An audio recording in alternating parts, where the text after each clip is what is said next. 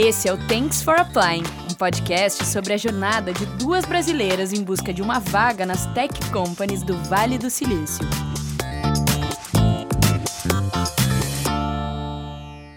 Olá, bem-vindos ao nosso segundo episódio do Thanks for Applying. Eu sou a Melissa. Eu sou a Eduarda. E hoje a gente vai conversar um pouquinho sobre, como diz a Duda, a mãe da frustração, né, amiga? É verdade, a gente vai falar sobre ela, expectativa e também sobre a realidade. Quando a gente descobriu que ia morar aqui nos Estados Unidos não foi diferente. Acho que a gente criou, né, várias expectativas sobre como seria buscar trabalho aqui, o mercado de trabalho. E a realidade a gente vai contar, que é o que a gente está encarando agora. Bom, eu vou começar então com o que eu acho que era a maior das minhas expectativas, que na verdade nem, nem fui eu que criei, eu acho que foi uma coisa que foi criada de tanto que eu escutei. Não sei se aconteceu isso contigo, Mel, se tu já tinha ouvido, se era uma realidade, mas eu já tinha lido em, em revistas, artigos, ouvido em palestras muito esse papo de ah, é porque no Vale do Silício as empresas são super disruptivas, essas tech companies não estão mais nem aí para formação, eles estão eles preocupados mesmo com a experiência de quem eles vão contratar. Formação é coisa do passado. Se fala muito aqui das famosas soft skills, né? Que eu, eu também achava que isso seria o mais valorizado quando eu chegasse aqui. Mas e aí, que foi que tu encontrou? Então, quando eu encontrei aqui, quando eu cheguei aqui, a realidade que eu encontrei foi bem diferente. E lembrando, gente, que eu tô falando da minha área, né? Eu sou UX Researcher, então as vagas que eu procuro são vagas de UX Researcher. Pode ser que para outras uh, posições essa seja uma realidade.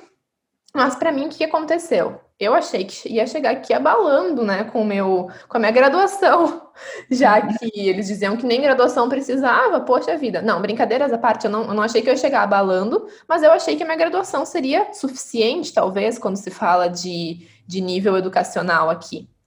E a realidade que eu encontrei, amiga, na verdade, foi que praticamente grande parte das vagas para UX Research tem como qualificação mínima, ou se não, eles botam ali, uh, é bom ter, né? Melhor que tenha, uhum. mestrado e, em alguns casos, até PhD. E a gente tá. Gente, vocês têm noção, PhD. E a gente não está falando nem de vagas para sênior, para ser um lead, gerente de área. Não, estou falando de uma vaga de UX Researcher pleno, né? E Sim. então, essa é a minha queda, a queda em relação à minha. Eu estava numa posição de expectativa e a queda foi alta, porque PHD é algo que eu totalmente fora da minha realidade, assim. É, eu vejo um pouco isso nas, nas descrições das vagas, que eles falam qualificações preferidas, né? Ou tipo, bom de ter. Eu vejo muito pedindo MBA na minha área, mas eu acho que é uma, uma das diferenças entre os nossos caminhos foi que, como eu vir, vim fazer um curso aqui, é, no meu currículo, a minha última experiência de educação, ela é nos Estados Unidos, e aí eu acho que isso acaba ajudando. Então, dos contatos que eu fiz, eu nunca fui questionada em relação à minha, a parte da minha educação do currículo, sabe? Sim, é, sabe que eu também nunca fui questionada, mas eu, é, eu acho que é uma barreira, né? É, por mais que alguns amigos que a gente conversa, americanos, ou que já tenham experiência aqui, nos falem, não, aplica, sabe? Mesmo que tu não tenha todas as qualificações, isso é uma coisa que a gente escuta muito e que é difícil entrar, né? Porque quando a gente, quando eu olho ali PhD, master, eu já fico até meio intimidada, porque penso, bom, se eles preferem que tenham, provavelmente tem muita gente aqui que tem. E eu percebi que isso é uma grande diferença uh, do Brasil e daqui, pelo menos para minha área, volto a falar. O que acontece? No Brasil, essa coisa do mestrado, do doutorado, ela tem um caráter muito mais acadêmico do que aqui. Explico. As pessoas que querem seguir esse lado mais acadêmico vão lá e fazem. Então, até que é uma coisa que, pelo menos doutorado, principalmente, eu nunca tinha cogitado. Eu acho que não tem nada a ver assim com que eu espero uh, para mim, eu acho que no meu caso eu prefiro, eu prefiro fazer uma pós, enfim, um, um, um master, sim, mas aqui uh, a estrutura da educação é um pouco diferente, né? Sim, e eu acho até é curioso o fato de eles valorizar tanto essa parte acadêmica num mercado que é tão é, digital e rápido, né? É um pouco incoerente às vezes. Eu posso estar sendo preconceituosa com o lado acadêmico, eu não sei, eu tenho só uma visão geral de quem já fez universidade. A minha universidade era bem é, voltada para esse lado, bem, bem, bem teórica. E aí, quando eu chego aqui, talvez, talvez nos Estados Unidos, a pegada do, do mestrado e do. Eu não sei dizer porque eu não tenho experiência, mas é, esses cursos mais acadêmicos sejam menos acadêmicos do que nós estamos acostumados no Brasil. Por isso que a gente fica tão surpresa quando as nossas vagas no mercado digital, que é mais acelerado, as mudanças são mais rápidas, eles pedem esse tipo de qualificação. É, inclusive eu troquei ideia com, alguma, com uma amiga que está morando na Dinamarca agora, beijo Lê, e ela está fazendo PhD lá, ela trabalha com pesquisa, e ela, eu perguntei, e aí, me conta, e o que ela me falou, que eu acho que faz sentido aqui para os Estados Unidos também, nessa questão da, da educação, é que ela, que ela percebe que lá um master é como se fosse um, o nível mais básico de educação, enquanto para a gente é uma graduação, porque Lá, e eu acho que aqui é a mesma coisa, um bachelor's degree, que é o equivalente à nossa graduação no Brasil, ele não é tão aprofundado como a nossa graduação lá. Então, gente, é o equivalente, mas não é a mesma. E ela falou que percebe que talvez um master seja a mesma profundidade que uma graduação nossa lá tem, ou talvez um pouco mais. E ela já fez mestrado no Brasil e ela falou que agora o doutorado é, do, da Dinamarca, e, e acredito que de outros países também, é tão, é, é tão profundo quanto o master dela foi no Brasil, o mestrado dela foi no Brasil. Então, Sim. eu acho que, nesse sentido, a gente no Brasil parece estar até mais avançado, assim. É, É, do meu lado, uma das minhas expectativas é, que foram quebradas é, foi que eu tinha. Eu trabalhei cinco anos, quase seis anos, numa empresa americana, né, no Brasil, no mercado de digital, né, tecnologia. E eu, eu achava que ia chegar aqui, como a Duda disse, abalando, porque eu tinha experiência no mercado digital, que é basicamente o que rola aqui, né? São Francisco, todas as empresas parece que, tipo, transformação digital nem se fala, porque todo mundo é digital. É, ter experiência trabalhando com internet e, e, não, assim, usando, usando ferramentas na internet, mas o seu negócio sendo um, um negócio é, na internet. Então, eu achei que a minha experiência aqui ia ser super valiosa tipo, válida, as pessoas iam reconhecer a minha experiência. E o que eu percebi é que não ter um São Francisco, US ou US na localização da tua experiência é, é uma coisa que conta muito na hora das pessoas virem conversar contigo, sabe? É, parece que, que, que o teu currículo tá vazio se tu não tem uma experiência nos Estados Unidos. É verdade, isso é muito real. Inclusive, um, uma coisa que me traumatizou um pouco em relação a isso foi, acho que quando me deu o estalo de que eles realmente só valorizam a experiência que tu tem aqui nos Estados Unidos, foi quando eu estava preenchendo uma aplicação para uma vaga que um recrutador me mandou. E aí tinha lá o básico, nome, tal, tal, tal. E aí tinha experiência válida, entre parênteses, experiência nos Estados Unidos. Quando eu li aquilo, eu fiquei, Quê? Em choque. Exatamente. Ou seja, foi aí que eu comecei a entender que, de fato, ali estava realmente estampado. Eles só, por mais que digam que não, eles só consideram grande parte das empresas, né? Vou tentar não generalizar, porque eu tenho certeza que tem algumas empresas que né, não, não têm essa visão, mas pelo menos por parte dos recrutadores, isso rola. É, a gente não tem muita experiência ainda, né? Sendo chamada para entrevista e para conversa, mas as poucas conversas que a gente teve, a gente já reparou isso. Uma das coisas que eu tenho feito é, primeiro, se eu estou preenchendo um formulário online que pergunta a localização da minha experiência, eu já percebi que alguns não é mandatório o campo de localização, então eu nem coloco onde é, porque já que não é, não é requisito para terminar o formulário. Ou no, eu tenho algumas versões do meu currículo que a minha última experiência, como ela numa empresa americana que tem sede aqui em São Francisco, eu tiro a localização, deixo só, tipo, o período, não coloco nem se é aqui ou se é em São Paulo, para ver se aumentam as minhas chances de alguém olhar o meu currículo e falar, ah, eu conheço essa empresa, vou chamar essa menina para conversar, sabe? Não é do tipo, ah, vou contratar ela. Mas é, é essa barreira que a gente está tentando lutar agora no começo, que é de ser chamada para conversar sobre a nossa experiência. Com certeza. É, acho, acho que tem muita diferença, assim, também Pode ser que tenha gente que fale, ah, mas eu tenho um amigo que foi e conseguiu. Eu acho que tem, várias, tem muitas variáveis aí, né? As coisas que eu mais percebo de diferença são a questão da, da experiência aqui. Então, tem gente, tem brasileiros que a gente conhece que vieram muito cedo estudar, fizeram uma universidade ou fizeram uma pós-graduação uh, longa e aí pegaram um estágio e assim foram construindo. Eu acho que isso é sim um fator que facilita. Tem gente que foi transferida, né, para cá. Eu acho que é uma sim. realidade bem diferente. Chutar aqui, a gente chega praticamente zeradas, né? Mas, Sim. amiga, uma outra. Agora eu vou trazer uma outra, uma outra expectativa que eu tinha, é, que também foi uma expectativa criada, voltando para essa questão da, do, do recrutamento, né? É, então, quando eu cheguei, eu contei no primeiro episódio que eu troquei meu LinkedIn para São Francisco, localização, e aí eu não tinha ainda minha autorização de trabalho, então eu não estava procurando, mas alguns uh, recrutadores começaram a vir até mim.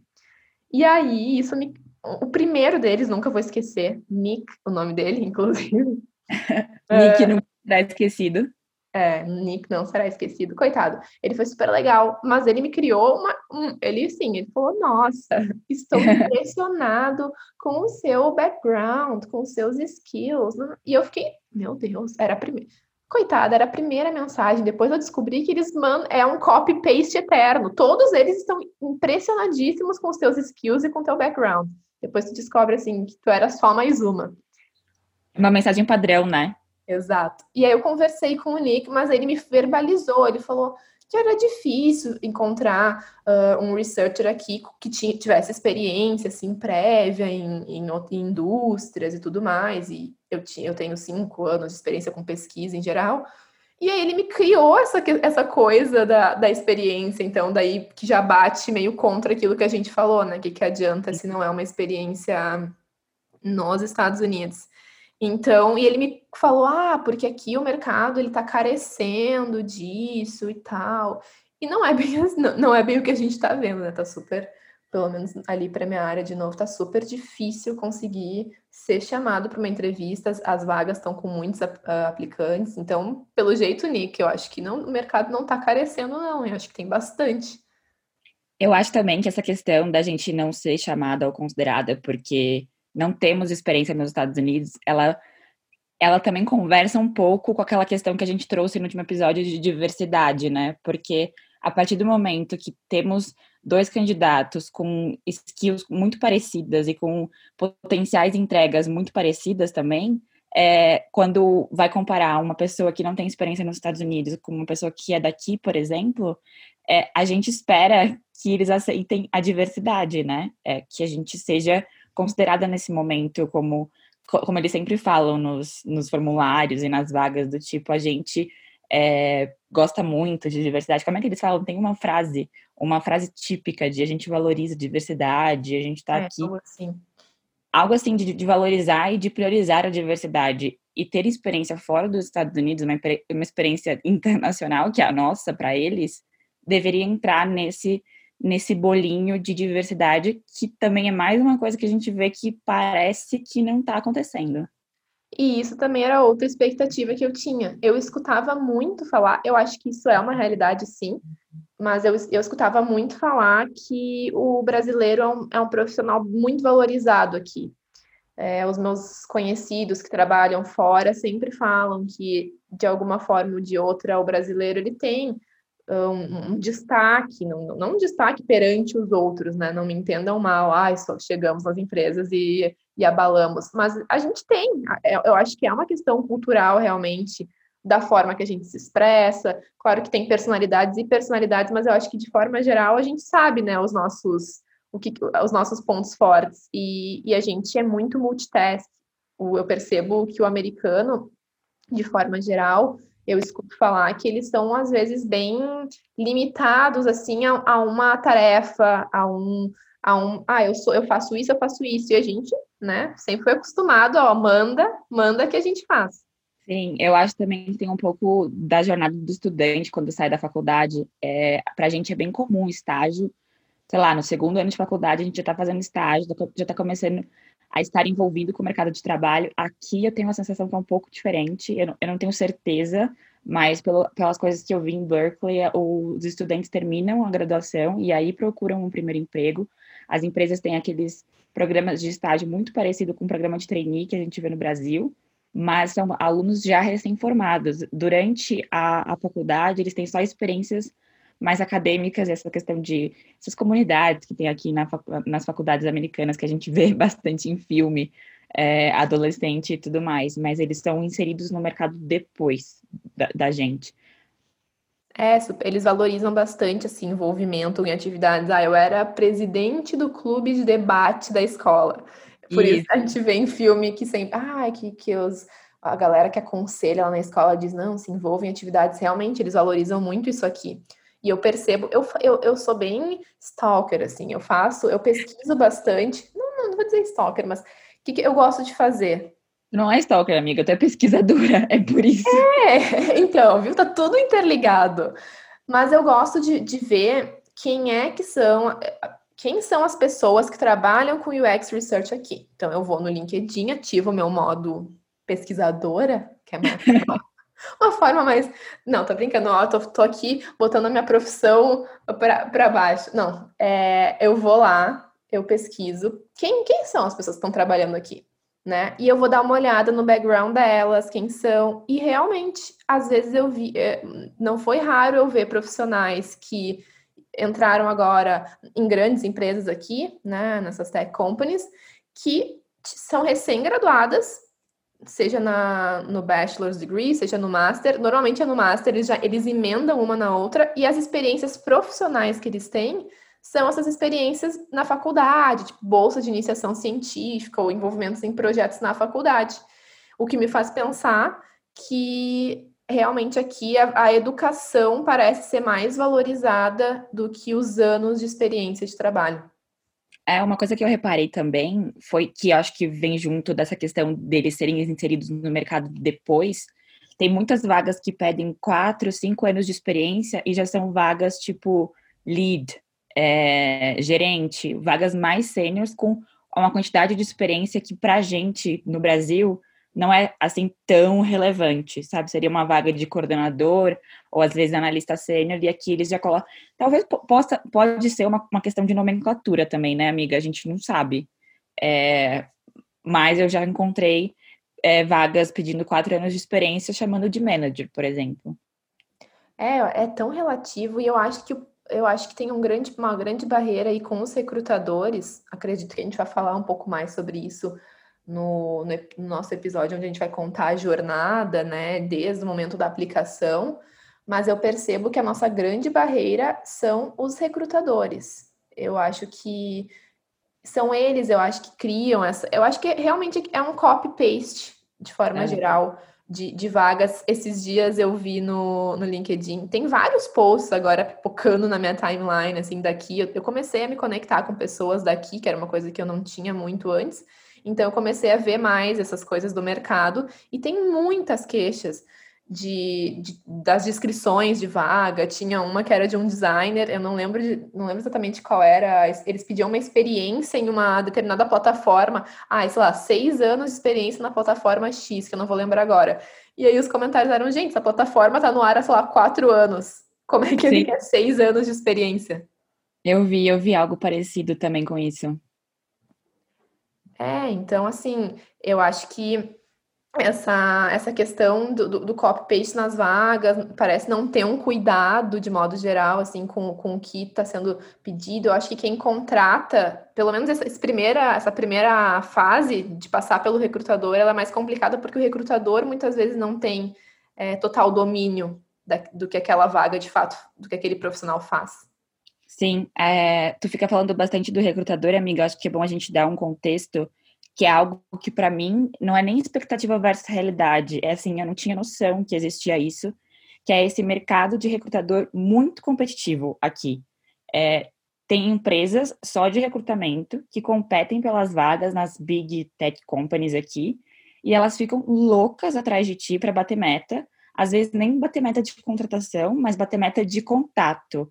Então, acho que isso foi uma das principais coisas que criou isso na tua cabeça, né, amiga? Porque eu não sei, eu fazia muito tempo que eu estava na empresa que eu trabalhava no Brasil, então fazia algum tempo que eu não estava olhando o mercado, procurando, entendendo como funciona. É até um pouco é, injusto eu comparar com o Brasil, porque eu realmente não sei se existe esse mercado dessa forma lá, porque eu não estava tão exposta. Mas isso me assustou bastante aqui, eu não tinha ideia que isso existia. É, eu saí de Porto Alegre, que é um mercado uh, bem fechado, né? E fui quando eu fui para São Paulo, eu comecei a ter um pouco mais desse, desse contato com recrutadores, mas eles eram em 95% dos casos recrutadores da própria empresa. Eram uh, colaboradores da empresa, do RH, que faziam essa busca. O que, que acontece aqui?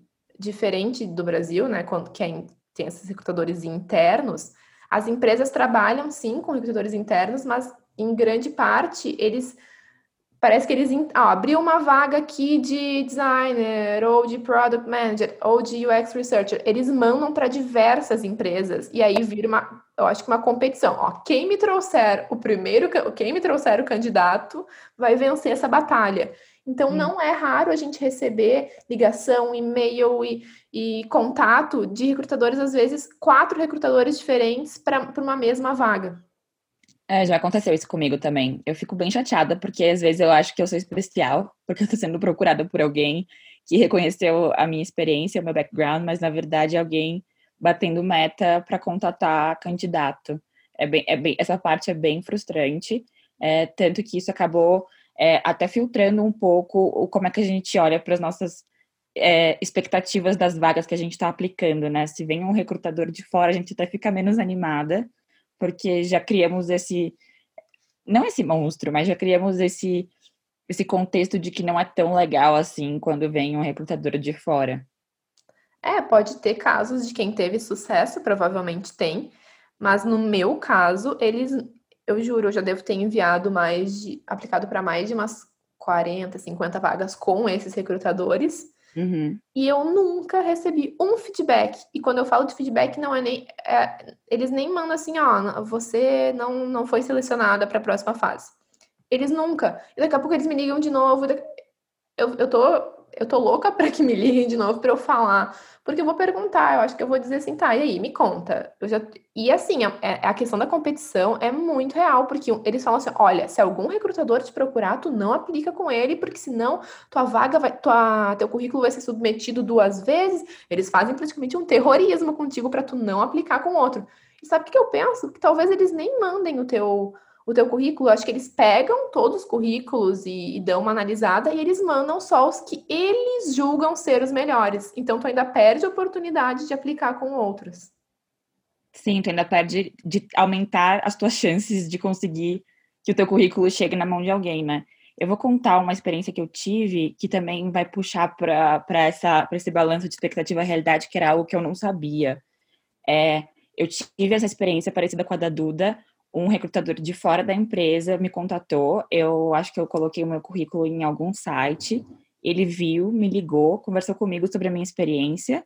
Falou: ah, não, legal, vou te passar então um e-mail com job description. Ainda não posso falar o nome da empresa, mas já me passa o seu currículo melhor atualizado e a sua a cópia da sua autorização de trabalho. Aí, sei lá, ele me mandou um e-mail uma da tarde, era 1h15, ainda não tinha respondido. O cara me ligou de novo: olha, por favor, manda e tal. Eu mandei, eu nunca mais ouvi nada dessa vaga e nem desse cara, tipo, parecia que ele tava com super pressa de mandar minha documentação para a empresa para eu ser considerada para uma dessas vagas e até hoje deve fazer um mês não recebi absolutamente nada. E aí o que eu queria puxar dessa história é que uma coisa que eu não tinha ideia que existia eram os fake jobs aqui nos Estados Unidos. É, tem muito trabalho e oferta de trabalho falsa eu não sei ainda, eu não consegui entender qual que é o objetivo, é, se eles querem pegar o, o teu número de SSN, que é o, o Social Security Number, que é o equivalente ao que é um CPF no Brasil. É, é tipo um CPF, mas tu sabe que tu não pode passar esse número para ninguém, né? Sei, sei. É, na minha autorização de trabalho não tem esse número. Ele me pediu esse número na ligação e eu falei, ah, não tô confortável em compartilhar, porque eu realmente não tava. Ele, ah, não, não, tudo bem, só me passa a cópia da tua autorização. É, e eu já recebi muitos. Eu tenho, eu tenho uma caixa de e-mail dos spams é, com muito, muito oferta de trabalho de pessoas com, das quais eu nunca falei. Eu nunca falei com essas pessoas, elas estão me ofertando trabalho, me, mandando documento para assinar. Muito provavelmente esses sites que, que a gente coloca os nossos currículos, sem perceber, a gente acaba preenchendo alguma coisa, clicando um checkzinho ali de compartilhar currículo com uma rede maior e acaba chegando muito lixo para a gente. Eu não via isso no Brasil, mas como eu disse, pode ser porque eu não estava exposta a, a esse cenário que eu tô agora. Mas eu fiquei muito chocada. Qual que é o objetivo de ter, de, de te ofertarem um trabalho que não existe? Comigo isso nunca aconteceu. Curioso, tu tinha me comentado outro dia, né? Eu até fiquei, nossa, comigo não aconteceu isso ainda. Mas com certeza, o que, que eles não fazem aqui, gente? Eles inventam de tudo. Amiga, uma coisa que eu lembrei agora do que tu comentou brevemente no primeiro episódio, e que eu acho que também vale como uma expectativa, é, e que a realidade não foi bem essa, é que eu, pelo menos, achava que a minha principal barreira seria a língua. Sim. Não sei se contigo foi assim também. É, eu tinha, eu tinha medo de ser exposta a situações de trabalho numa língua que não é uma língua que eu domino 100%. Mas, assim, pelo que a gente tá vendo, algumas pessoas não vêm nem falar com a gente, né? Então não tem como saber se a gente fala inglês ou não. É, e o que aconteceu comigo aqui, falando agora em situações não só de trabalho, como de socialização, quando a gente conviveu, conheceu pessoas que são aqui, são americanas, ou que falam inglês pelo menos mais, há mais tempo, estão mais expostas ao idioma, foi eles não estão nem aí. E isso alguns recrutadores me confirmaram, assim, que no começo, olha a insegurança, no começo, quando os primeiros recrutadores me ligavam, eu perguntava, ai, uh, tu acha que eu tô preparada para uma entrevista em inglês, se for o caso, toda insegura, imagina? É, e aí eles diziam, nossa, tá ótimo. Não sei se eles estavam mentindo. Não, uma coisa que todo mundo fala é, eles não estão nem aí pro teu sotaque, para eventuais errinhos que tu faça. O importante é saber te comunicar no momento que eu entendi isso, isso até foi uma expectativa que eu tinha que seria pior, e na verdade foi melhor do que eu esperava. Eu acho que realmente o idioma, é, a gente fica com dificuldade de se expressar muitas vezes, o que para a gente é difícil, mas isso não é visto com maus olhos uh, pelo lado do empregador. Sim. Eu tenho uma amiga, é, a gente se conheceu no cursinho há uns 10 anos atrás. É, a gente foi se reconectar aqui quando eu cheguei. Ela viu que eu estava aqui, me procurou de volta, e eu acho que essa questão de ser estrangeira num lugar diferente acaba unindo, querendo ou não, né? É, então a Luana veio me procurar e agora, na pandemia, ela precisou de novo procurar um outro emprego por conta da, é, das, dos desligamentos que teve na empresa dela. E ela me contou uma situação que ela começou um processo passou para a segunda, terceira fase, depois não aprovaram ela e mandaram um e-mail para ela falando que o inglês dela era ruim. Eu fiquei chocada. Acho que a Lu pode ser uma das nossas convidadas quando nós estivermos convidadas nas, nas próximas, nos próximos episódios ou temporadas, é, para contar a experiência dela. Ela está aqui já há bastante tempo, é colocada já, graças a Deus, ou seja, existe uma luz no fim do túnel. É, ela não é do nosso, do nosso mercado de tech, então acho que isso pode ser um pouco diferente. Mas eu fiquei chocada quando ela me contou isso, porque realmente eu não esperava.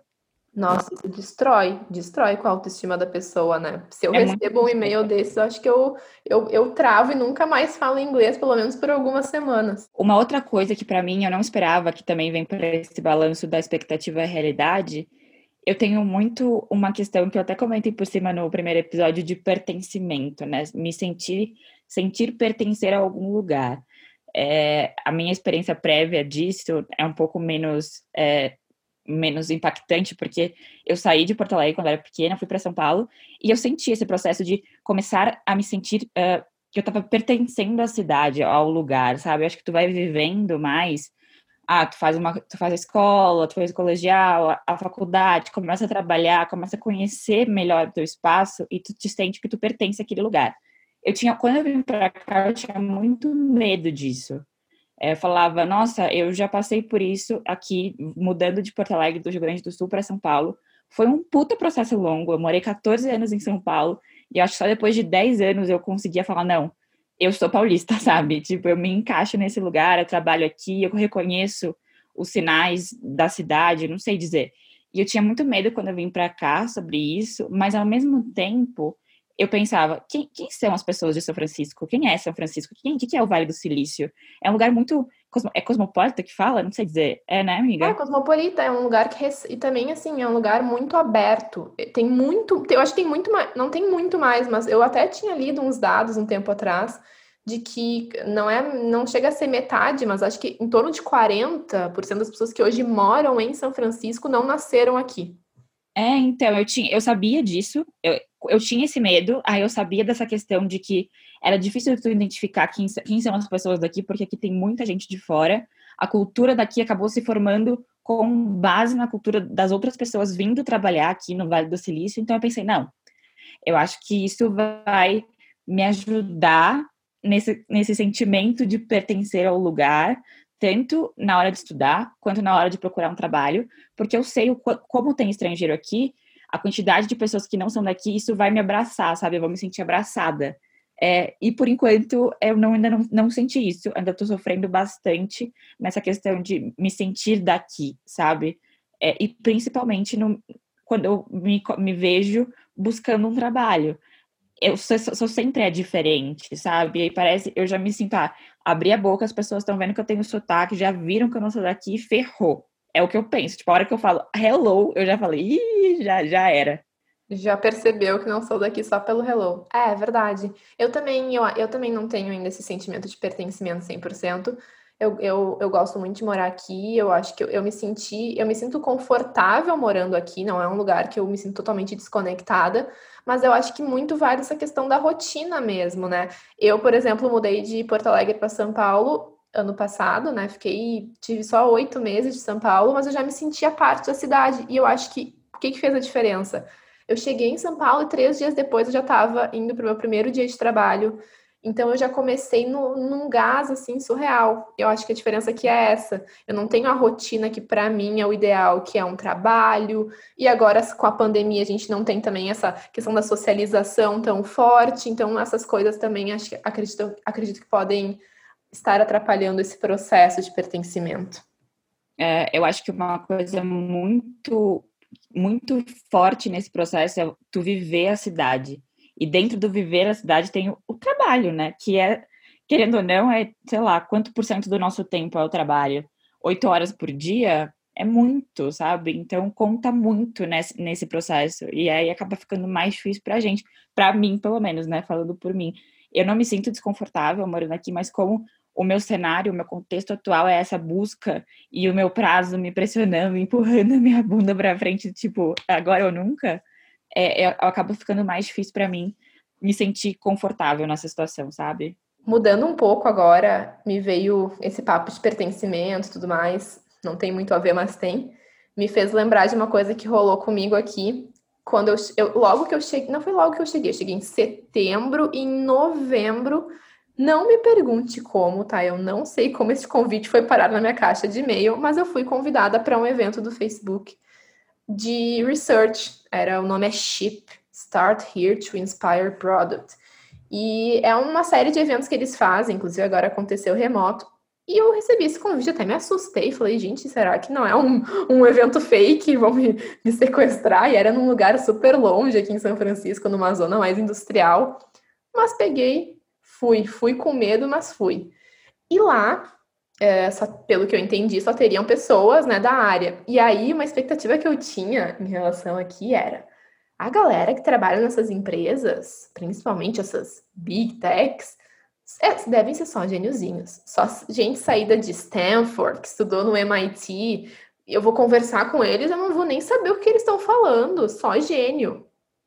Bom, eu não trabalho em nenhuma dessas empresas, eu não, ainda não tive essa oportunidade, mas esse evento foi muito importante para mim, porque lá eu conversei com muita gente, porque americano é um bicho treinado para networking, a gente vai ter um episódio só falando sobre isso. Então eu cheguei no evento, não, não deu nem tempo de eu pisar, já tinha gente vindo falar comigo, se apresentando, eu sou fulano. E aí eu comecei a conversar e tinha muita gente do Facebook, tinha gente de. tinha uh, colaboradores de outras empresas, todo mundo dessa área de research. Então, estou falando uh, muito focado nisso. E eu comecei a perguntar. perguntei qual era o background deles, experiência, como é que tinha sido o processo, eles são super abertos, isso foi legal, eles super abriram. Mas, gente, eram pessoas normais, eram pessoas como a gente, alguns recém-saídos da universidade, outros tinham um ano e pouco de experiência numa, numa empresa menor em outro estado aqui dos Estados Unidos, vieram para cá fazer um curso, pegaram a vaga e conversando. Para mim, o mais marcante foi quando eu perguntei o principal para um researcher do Facebook: ah, qual é o principal desafio hoje dentro da, da empresa? Ele me falou: ah, é mostrar o valor da pesquisa. E esse é, esse é o desafio, acho que de grande parte de nós researchers em qualquer lugar. No banco era o meu principal desafio, nos outros lugares que eu trabalhava, eu dizia: gente Olha isso, temos os mesmos desafios. Não é, não é porque é o Facebook que eles valorizam a pesquisa 100%. Ou seja, tanto os colaboradores quanto as empresas não são coisas intocáveis, como eu, pelo menos, pensava. Puxando esse teu gancho das, das big companies, é, era um, um pouco limitado o que eu pensava antes de chegar aqui, que eu achava que ou eu trabalhava nessas big companies ou eu não tinha outra oportunidade de trabalho. Eu achava que aqui só existia Facebook, Google, Pinterest, essas grandes que a gente está acostumado a ver no Brasil e que tem até sites internacionais. E eu falava, bom, será que eu sou boa o suficiente para trabalhar nessas empresas? Elas são gigantescas, que é um pouco esse sentimento que tu acabou de compartilhar. Só tem gente muito boa, com uma formação muito mais brilhante em termos de currículo, é, assim, eu, eu pensava que eu não ia, não ia ter muitas opções. E na verdade o que a gente encontrou aqui, o que eu encontrei aqui, acho que a Duda também, é muito, tem, tem muita opção. Tem muita empresa de tecnologia. É o, o, o berço da tecnologia realmente é essa expressão, ela é verdadeira, tem muita pequena empresa do setor sendo é, lançada, aberta aqui, né, startups, novas empresas do mercado da indústria de tecnologia, então, assim, opção tem, mercado tem. É só falta a gente descobrir como que entra nele, né? É, e eu acho que o nosso mercado está muito em alta, até mesmo aqui. Acho que no Brasil uh, começou a se falar mais de produtos digitais, de UX, muito depois do que aqui, né? E, e isso também é um impacto na hora da gente, uh, quando a gente vê vagas, às vezes tem vagas que eu dou uma olhada numas mais sênior, só de curiosidade, eles pedem anos de experiência que eu penso, gente, acho que nesse tempo nem se falava em produtos digitais ainda no Brasil com tanta força. É, esse é um ótimo ponto. Uma outra coisa que eu pensei também, que a gente até falou no primeiro episódio, acho, sobre a competitividade, que a gente já sabia, já esperava uma certa competitividade, mas encontrou uma maior, e eu acho também, mas aí é um guessing meu, que como o mercado de tecnologia está muito em alta, nosso atual cenário de pandemia, pessoas que não eram do mercado estão entrando agora pra, nessa, nessa fila de competitividade, sabe? Porque no contexto pandemia, as empresas de tecnologia foram menos afetadas do que, do que as outras, né? E aí a gente acabou ganhando mais competidores nesses últimos meses de pessoas que têm experiências aqui, não, não é no mercado de tecnologia, mas acaba tendo algum fit por uma razão ou outra e aumenta a competitividade. Total, isso eu percebo nos cursos também, quando isso era outra expectativa que eu tinha. Nossa, agora eu vou fazer altos cursos. Ah, nossa, eu vou fazer os cursos que eu sempre quis fazer, porque talvez em dólar seja um pouquinho melhor, mais fácil de pagar, porque muitos cursos que eu vi até lá do Brasil eram cursos daqui, daí ganhando em real, pagando em dólar, é difícil, né?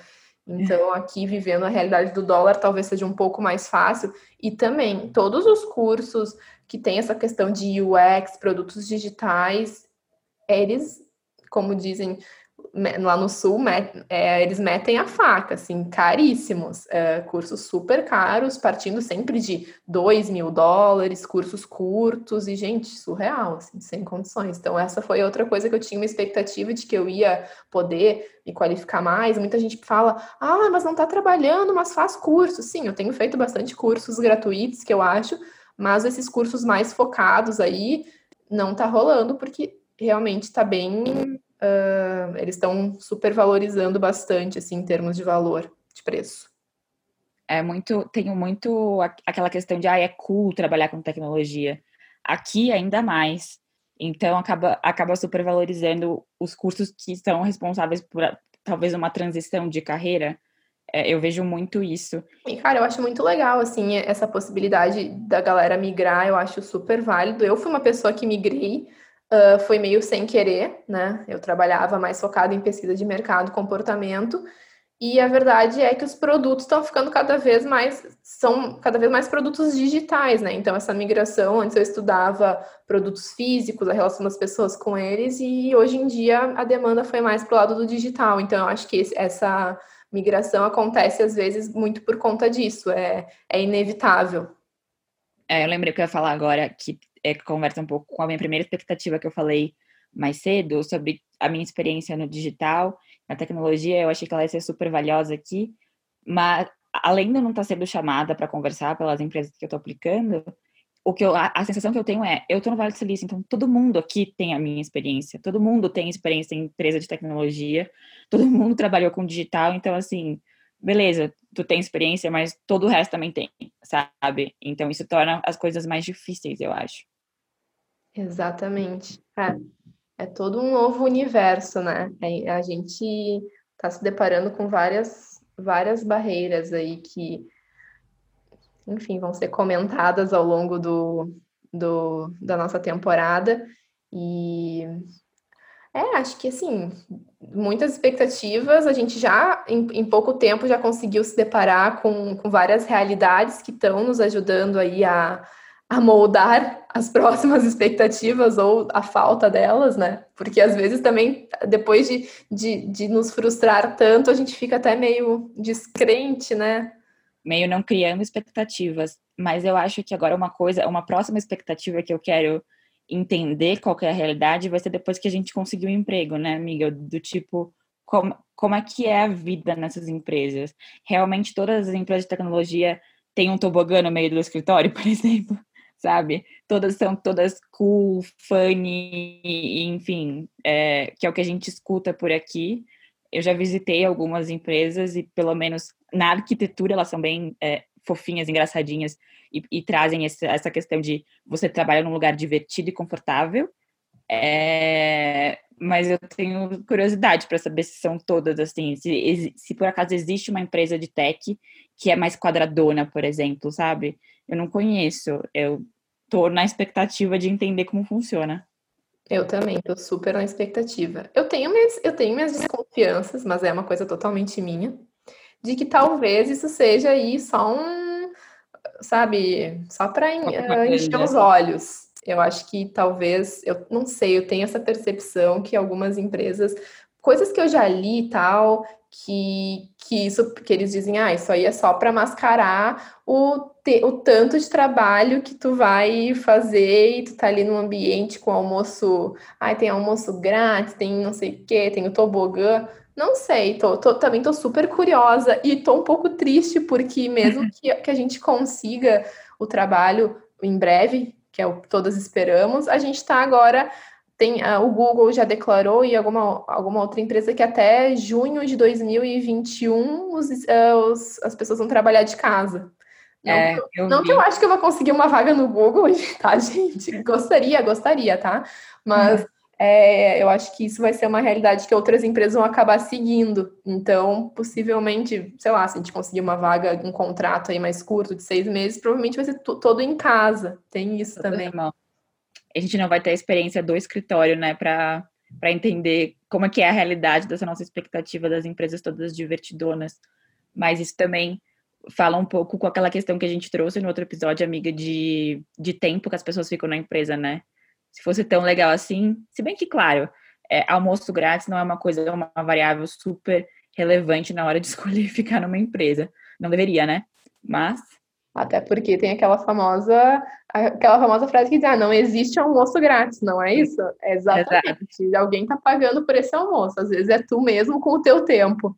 E as pessoas aqui estão cada vez mais em busca, né? A gente até postou, sigam a gente no Instagram, arroba Thanks for Applying, que lá a gente posta algumas coisas, e um dos conteúdos que a gente postou foi justamente os dados dessa pesquisa da média que os colaboradores ficam nas tech companies, e rolou uma, uma discussão, uma troca bem legal nos comentários. A gente perguntou que, qual era a opinião dos nossos seguidores, o que, que eles pensavam sobre isso, e surgiram coisas bem legais.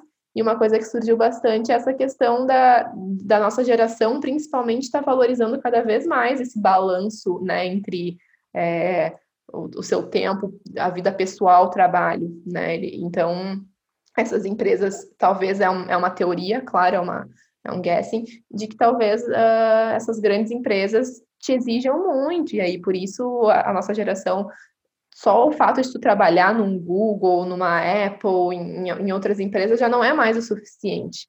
Né? Tu tem que estar trabalhando lá e o pro, teu propósito tem que estar alinhado, a empresa tem que estar te entregando uma experiência legal, tu tem que estar tendo esse balanço, senão já não é válido. É, eu estou muito curiosa para estar inserida nesse contexto e poder trazer aqui as minhas experiências já colocadas numa empresa. Amiga, tu tem mais alguma expectativa para compartilhar? Eu acho que não, acho que já bombardeamos aí os nossos ouvintes com as expectativas, com algumas realidades. Eu acho que nosso próximo episódio aí já vai trazer, vai trazer mais coisas. Uh, o nosso próximo episódio, já pegando o gancho, vai falar um pouquinho sobre Vai ser um overview, na verdade, da jornada. Lembrando que, assim, a gente está ainda na fase né, de entrevistas, mas a gente pesquisa, a gente conversa muito com as pessoas, então a gente já sabe como funcionam os processos. Então, a gente vai contar para vocês, desde o início, quais são os tipos de vaga que tem aqui. Porque não tem vaga só né, full-time, contratos de longo prazo como que funciona a questão dos recrutadores, como que funcionam as entrevistas, como que são as entrevistas e como que funciona o processo até chegar ao tão sonhar, tão sonhada oferta. É, eu tô louca para saber, amiga. Vamos eu conversar também. mais sobre isso, né? É, e aí, então, fiquem ligados no próximo episódio. A gente queria agradecer muito quem, quem nos mandou feedback sobre o primeiro episódio. A gente ficou super feliz. Teve um alcance bem legal. E, nossa, o principal propósito, acho, desse projeto é justamente conversar e trocar experiências com pessoas que passaram ou passam pelo mesmo e pelo que eu percebi, não sei se tu recebeu também, amiga, pelo que a gente trocou, tu recebeu, né? Nosso Instagram lá também, várias mensagens legais. Nossa, obrigada, passei pelo mesmo, inclusive em outros países, que eu acho, achei muito legal. E então tô, a gente está super feliz. É, eu também estou super feliz com o resultado, com, com as mensagens que eu recebi de apoio, e de, porque não é, não é um, uma, um assunto fácil de compartilhar, né? Mexe muito com a autoestima isso. É, eu, eu não sei como todo mundo enxerga esse processo, mas para mim é um processo que mexe bastante, acho que para a Duda também. E não, é, não é fácil é, abrir o coração nesse momento. Até a gente brincou no primeiro episódio que seria uma terapia, porque é um assunto bem complicado mexe bastante com várias questões, até com a nossa um balanço geral da nossa felicidade, assim, sabe? Porque tem alguma coisa que não tá, não tá encaixada. Então, eu fiquei bem feliz com as mensagens que eu recebi nesse sentido. Queria agradecer também. E tô super animada para a gente continuar conversando. E se vocês quiserem mandar lá no Instagram pra gente mais perguntas sobre em relação à expectativa e realidade, acho que a gente pode mais para frente responder, porque o processo, como a gente falou, é vivo, né? Então a gente vai viver o processo e vai ter mais, vão ter mais expectativas quebradas ou alcançadas nesse processo. Então manda lá pra gente, que a gente vai ficar super feliz de ver. Isso, segue a gente lá, não hesite em mandar DM, não hesite em comentar. Inclusive, é, a gente está abrindo várias caixinhas lá de, de, perguntas, querendo sempre ouvir vocês, porque a gente quer uh, trazer cada vez mais visões diferentes aqui para as nossas experiências, para nossas trocas. Muito, muito obrigada. Até a próxima. Tchau.